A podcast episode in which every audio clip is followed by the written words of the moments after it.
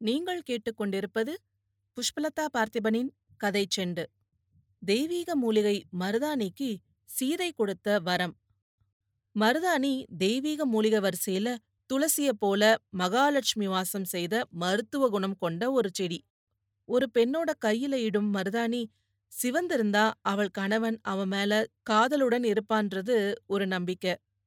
ஒரு பெண்ணுக்கு வரப்போறும் கணவனோட குணாதிசயங்களை ரெண்டு விஷயங்கள் வாயிலாக தெரிஞ்சுக்க முடியும்னு நம் முன்னோர்கள் நம்பினாங்க.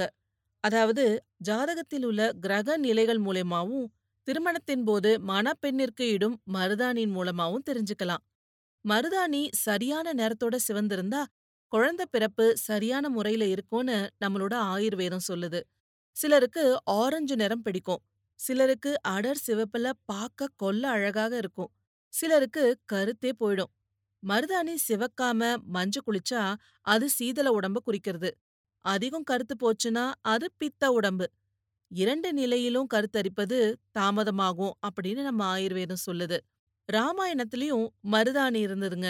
அதாவது மருதாணிக்கு அசோக மரம் அப்படின்னு ஒரு பெயரும் இருக்கு. சீதைய சிறை வச்சிருந்த இடத்துல மருதாணி மரங்கள் நிறைய இருந்தது. அதனாலே அதுக்கு அசோக வனம் அப்படின்னு ஒரு பெயர் இருந்தது. ராமாயணத்துல சீதை இலங்கையில அசோக வனத்துல இருக்கும்போது சீதைக்கு தனது கிளைகளாலும் தன்னோட கிளைகளின் அசைவாலும் மருதாணி மரங்கள் ஆறுதல் கூறி வந்தது. ஒரு நாள் ஸ்ரீராமர் ராவணனை போர் செய்து கொன்றுட்டு சீதாதேவிய பத்திரமா மீட்டுட்டாரு. அப்போ சீதாதேவி ஸ்ரீராமரிடம் சொல்றாங்க இங்க நான் இருந்த ஒவ்வொரு நாள்லயும் என் கஷ்டங்களை காது கொடுத்து கேட்டது இந்த மருதாணி செடிதான்.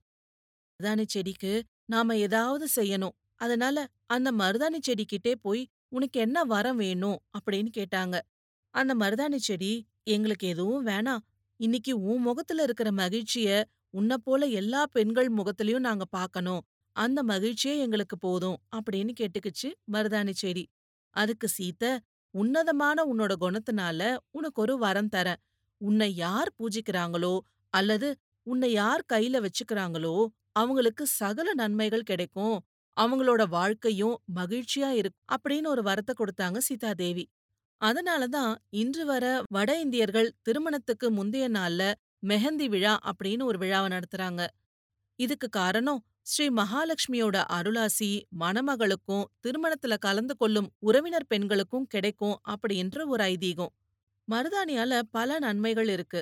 மருதாணிய கையில வைக்கும்போது மருதாணி வைக்கப்பட்ட கை சிவந்திருந்தா எந்த நபர் மருதாணி வச்சாங்களோ அந்த நபர் பாசமானவர் அப்படின்றத உணர்த்தும். அதனாலதான் இன்னும் சில கிராமப்புறத்துல உள்ள பெண்கள் தங்களோட கையில மருதாணி வைக்கும்படி கணவரிடம் கேட்டுக்கிறாங்க. மருதாணி வச்ச பிறகு அந்த பெண்ணின் கை நல்லா செவந்திருந்தா தன் கணவர் தன் மேல் பாசமா இருக்கிறாரு அப்படின்றத புரிஞ்சுக்கிறாங்க. மருதாணிக்கு சுக்கிரனின் அம்சம் இருக்கிறதுனால அது ஒரு கிருமி நாசினியாவும் இருக்கு. கண்ணுக்கு புலப்படாத கிருமிகளை அழிக்குது. மருதாணி இட்டுக் கொள்வதால நகங்களுக்கு எந்த நோயும் வராம பாதுகாக்கலாம். நகை சுத்தி வராம தடுக்குது. நகங்கள்ல வர புண்ணுக்கும் நல்ல மருந்தா இருக்கு. தூக்கமின்மையால அவதிப்படுறவங்க மருதாணி பூக்களை பறிச்சு அதை உலர வச்சு தலையணிகளை பரப்பி உபயோகிச்சா ஆழ்ந்த தூக்கம் வரும். அது மட்டும் இல்லைங்க மருதாணி இலைய தண்ணியில ஊற வச்சு வாய் கொப்பளிச்சு வந்தா தொண்டை கரகரப்பு தொண்டை கம்மல் எல்லாமே குணமாகும். மருதாணி இலைகளை நல்லா அரைச்சி சின்ன சின்ன அடை போல தட்டி நிழல்ல உலர்த்தி தேங்காய் எண்ணெயில சில நாள் ஊற வைக்க அத நல்லா காய்ச்சி தலைக்கு தேய்ச்சு வந்தா அடர்த்தியான தலைமுடி வளரும். உடம்புல உள்ள உஷ்ணத்தையும் குறைக்கும். கண்களுக்கு குளிர்ச்சி ஏற்படுத்தும். அம்பிகைக்கு உகந்த வாசன பொருட்கள்ல மருதாணியும் ஒண்ணு. வெறும் கையோட பூஜை செய்வதை விட அம்பிகைக்கு பிடிச்ச சிவப்பு வண்ணத்தோட நல்ல வாசனையோடும் நம்ம கையில மருதாணி வச்சு அம்பாளுக்கு தூபதீப ஆராதனைகள் செய்யும்போது தேவி இன்னும் மகிழ்ச்சியாவாங்க மற்ற காலங்களை வைத்துக் கொள்ளாட்டாலும் நவராத்திரி காலங்களிலாவது அவசியம் மருதாணி வச்சு பூஜிக்கணும். இத்துடன் மருதாணியோட வரலாறு முடிவடைகிறது.